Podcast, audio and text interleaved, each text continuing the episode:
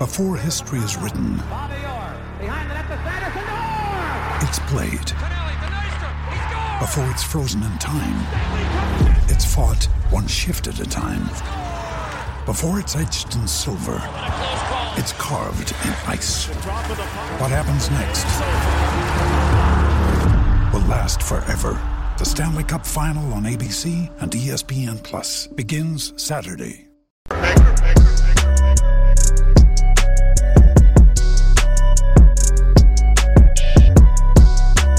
Black and White Network, maybe I should actually do more food videos here on this channel because the last thing I did about Popeyes is pretty crazy.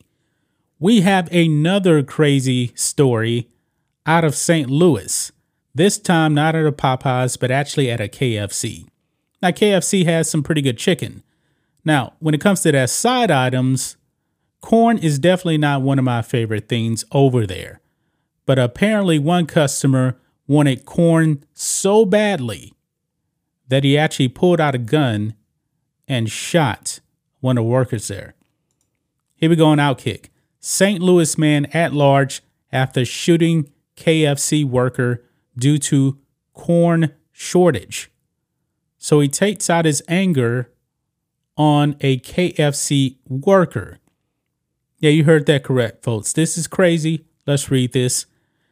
A St. Louis gunman is at large after opening fire at a local KFC due to a corn shortage. According to the police, a man at a KFC restaurant uh, drive through Monday evening was so angry when he was told the restaurant was out of corn that he drove up to the window with a handgun and allegedly shot a 25 year old employee. Folks, there has to be something more to this. Why in the world would you pull out a gun and shoot somebody over something out of their control? You know, people have done worse, I guess, you know, or shot people for less. I don't know.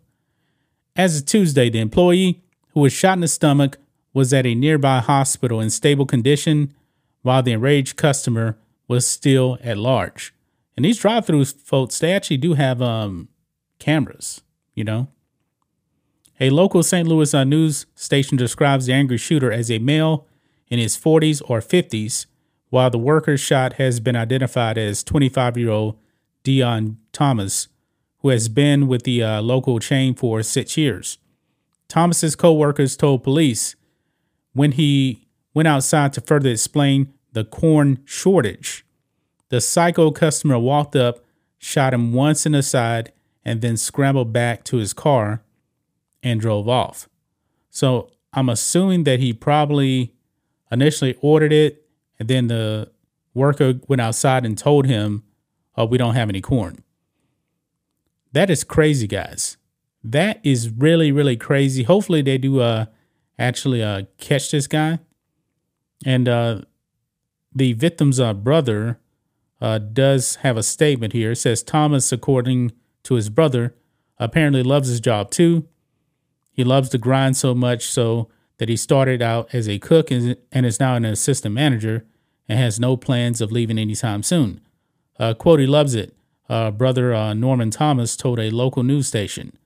That's why he worked his way up. He didn't want to go anywhere else. He wanted to work there. Wow. This is crazy, guys. Shooting a man over corn. Corn. What kind of a clown world are we living in, folks, where a fast food worker gets shot because they don't have something that a customer wants?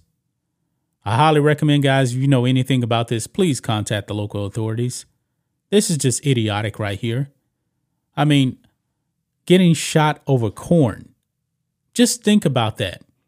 Step back and think about how ridiculous that is. This isn't St. Louis, though. I mean, St. Louis, wow. A lot of crime over there, guys. But what do you guys think of this KFC worker?